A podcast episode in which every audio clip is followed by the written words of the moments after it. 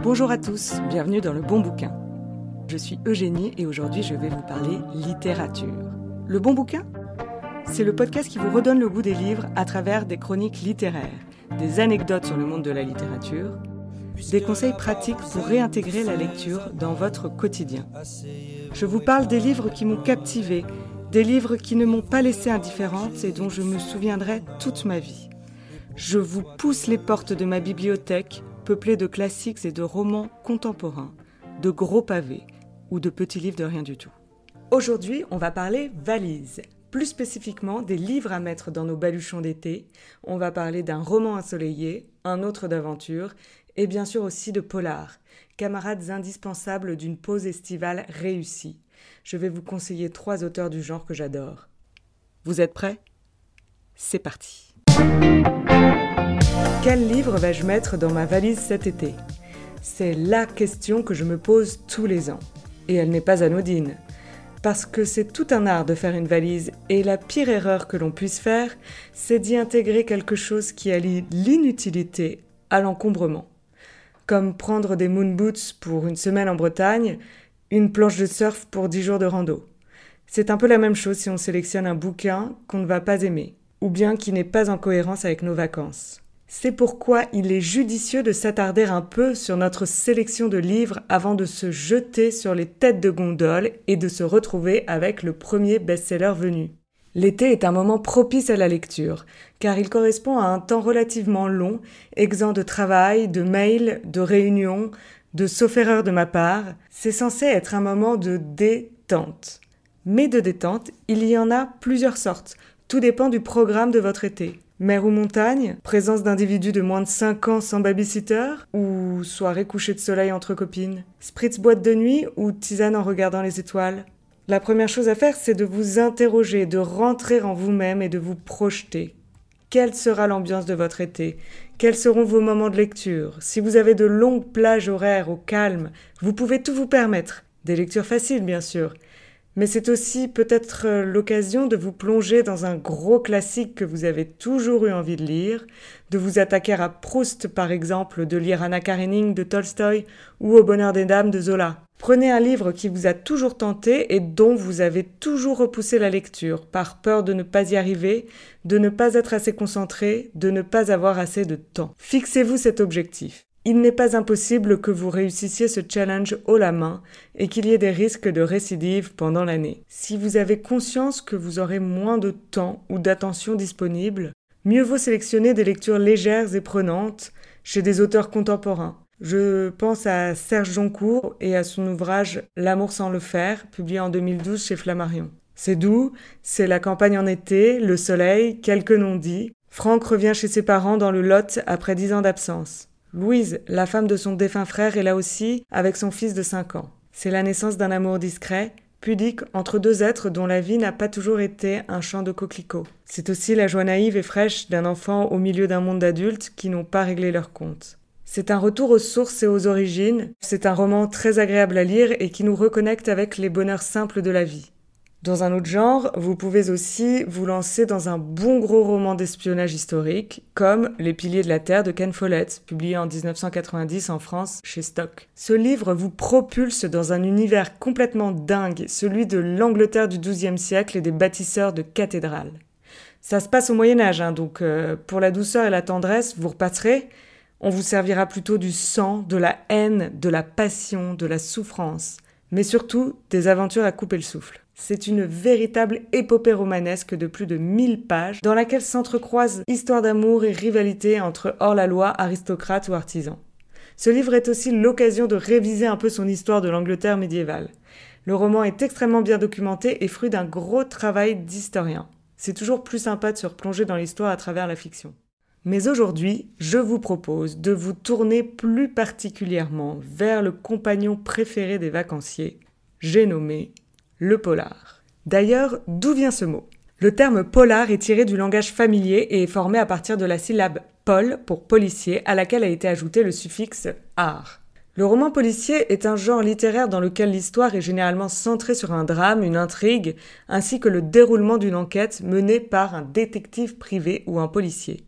C'est un genre assez fourre-tout qui comprend le roman d'énigmes ou de mystère, le roman d'enquête, le roman noir ou le roman à suspense, le roman d'espionnage, le roman policier historique et même le roman policier humoristique ou parodique. C'est dire. Comme vous le voyez, il y a beaucoup de subtilité dans ce genre. Ce qu'il faut retenir, c'est que cet Edgar Poe qui en 1841 a écrit les premières nouvelles policières directement inspirées de faits divers, et Émile Gaborio qui en 1863 a publié le premier roman policier dont le récit est encore largement imprégné des feuilletons du 19e siècle.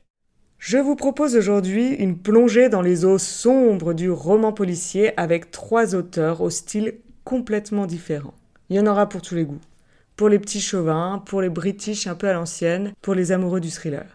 Tout d'abord, laissez-moi vous présenter la maîtresse du polar, la reine des enquêtes, la déesse des investigations, l'incroyable Fred Vargas. Médiéviste et titulaire d'un doctorat d'histoire, elle a été chercheuse en histoire et archéozoologie au CNRS, d'où son don pour les enquêtes.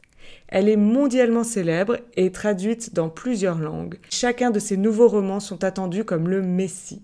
Son dernier vient justement de sortir en mai 2023 intitulé Sur la dalle et je vais m'empresser de l'acheter pour cet été. Fred Vargas est surtout connu pour sa série avec le commissaire Jean-Baptiste Adamsberg, qui est un homme assez brillant, il faut dire, pas très méthodique, mais qui a du flair et assez beau gosse. Toute la série est géniale, vous pouvez la lire entièrement, elle ne vous décevra pas. Vous pouvez soit commencer par le premier de la série, L'homme au cercle bleu, publié en 1991 chez Hermé Éditions, qui plante un peu le décor de la série en creusant bien la personnalité des héros. Le livre s'ouvre sur de mystérieux cercles bleus tracés à la craie sur les trottoirs parisiens, qui sont accompagnés d'une phrase énigmatique. Victor, mauvais sort, que fais-tu dehors? Si certains s'amusent de ces graffitis rigolos, le commissaire Adamsberg sait qu'ils sont de mauvais augure. Sinon, vous pouvez aussi commencer par le plus connu de la série, Par vite et revient tard, publié en 2001 aux éditions Viviane Ami, plusieurs fois primé et adapté au cinéma en 2007 par Régis Varnier, avec José Garcia, Lucas Belvaux, Marie Gillin et Olivier Gourmet dans les rôles principaux. J'ai beaucoup aimé ce film d'ailleurs.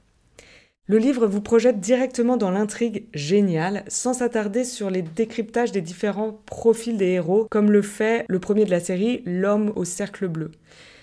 Par vite et revient tard, c'est l'histoire de messages énigmatiques écrits sur les portes d'immeubles parisiens, annonçant le retour du fléau de Dieu, c'est-à-dire la peste, avec bien sûr en toile de fond plusieurs morts mystérieuses et inexplicables. Les polars souffrent encore parfois de la mauvaise réputation selon laquelle ce serait un genre dont la plume ne suivrait pas l'histoire. Laissez-moi vous détromper. Fred Vargas est la preuve qu'un roman policier peut être merveilleusement écrit. Plongez-vous vite dans son univers.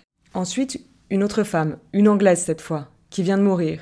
Nous sommes en juillet 2023, au cas où vous écouteriez ce podcast en 2075. Anne Perry est née en 1938 à Londres et morte le 10 avril dernier à Los Angeles. Grande autrice de polar, elle est connue pour ses deux séries principales, celle de Charlotte et Thomas Pitt et celle de William Monk. L'adage selon lequel les cordonniers seraient les plus mal chaussés ne s'applique pas du tout à Anne Perry, qui manie avec talent l'art du polar, tout en ayant été elle-même condamnée pour le meurtre de la mère de sa meilleure amie quand elle avait 15 ans. Vous avez bien entendu. La grande Anne Perry, reine des intrigues policières, a appartenu un temps au camp des assassins sanguinaires, des meurtriers sans honte et sans vergogne. Elle a été condamnée à 5 ans de prison à l'issue desquels elle a changé de nom et de vie. C'est dans les années 1990, alors qu'elle était déjà une romancière célèbre, que son passé a été dévoilé à la presse. Son expérience carcérale lui a donné de l'inspiration pour ses ouvrages. Qui de mieux qu'une véritable tueuse pour écrire des polars, franchement? Là encore, je n'ai pas un livre en particulier à vous recommander. Ce que je vous recommande, c'est une ambiance. Celle de l'Angleterre victorienne dans le Londres des années 1880-1890, celle des aventures de Charlotte et Thomas Pitt, l'une jeune femme issue de la haute bourgeoisie, l'autre originaire d'un milieu plus modeste. Charlotte n'épouse en rien les traditions de son rang.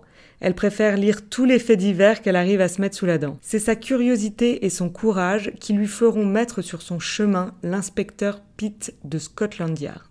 La précision historique est remarquable. C'est très intéressant de découvrir dans les livres à Dan Perry les questions sociales de l'Angleterre de cette époque. Je vous encourage donc à vous procurer le premier tome de la série qui a pour titre L'étrangleur de Cater Street et à commencer le voyage, comme ça, en mettant un pied après l'autre. Vous verrez, c'est addictif. Vous n'aurez qu'une obsession, poursuivre la course, terminer les autres tomes. On change de décor avec Je suis Pilgrim de Terry Hayes, polar que l'on pourrait qualifier de géopolitique. Il est paru en France en 2014 aux éditions Jean-Claude Lattès. Ce livre raconte l'histoire d'un homme qui n'existe pas officiellement, un ancien chef d'une unité d'élite des services secrets qui est à la retraite et qui reprend du service pour une affaire pas comme les autres, pour déjouer un complot contre l'humanité. Rien que ça. L'histoire commence avec l'assassinat d'une jeune femme le 11 septembre 2001 dans un hôtel glauque de Manhattan. Derrière ce drame se cache la plus grande conspiration que le monde ait jamais connue, une attaque terroriste absolument glaçante par sa violence et sa capacité à tuer. Entre mafia, crimes crapuleux, lutte antiterroriste, islam radical, on ne s'ennuie vraiment pas. C'est le moins qu'on puisse dire. On tremble à l'idée que la catastrophe plus vraie que nature ne se produise dans la réalité. Pour les adeptes de séries, ce livre peut s'inscrire dans la veine de Homeland ou du Bureau des légendes. Service secret, complot, terrorisme. C'est haletant et ça fait peur. Ça parle de la violence de notre monde, de ce 21e siècle tout cabossé. Alors je vous préviens, l'histoire est assez dense, j'ai été un peu perdue au début du livre, mais c'est très bien construit et une fois qu'on est dedans, il est absolument impossible de lâcher ce livre et le final est vraiment époustouflant. Pour info, Terry Hayes a été scénariste pour Hollywood. Il s'y connaît donc bien en affaires de suspense, d'action et de dialogue pour rendre fou le lecteur. Voilà quelques idées chouettes pour composer votre petite valise d'été. Bien sûr, l'idée est de panacher et de sélectionner par exemple un polar avec un roman historique et un roman contemporain, ou alors un gros classique un peu difficile et un petit livre qui se boit comme du petit lait pour compenser. L'important c'est d'anticiper pour ne pas se retrouver en maillot devant sa piscine, fin prêt pour commencer ses vacances, avec un livre que finalement vous n'avez pas très envie de lire, ou pire que vous avez commencé, mais avec lequel vous n'accrochez pas du tout. Je vous quitte avec cette citation d'Edgar Poe. Pour ceux qui suivent et que je félicite d'ailleurs, c'est le premier écrivain qui s'est essayé au roman policier et dont j'ai parlé en préambule de l'épisode. Je cite L'été, la nuit, les bruits sont en fête. Profitez bien de cet été pour vous ressourcer grâce à la lecture. Dans le prochain épisode, je vous parlerai des mille et une vertus du petit livre. D'ici là, bonne lecture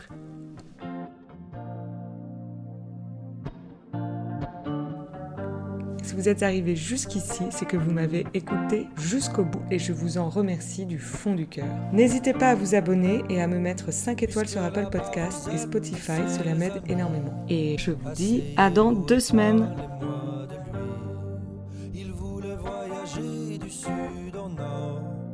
Et pour qu'il soit heureux, j'étais d'accord.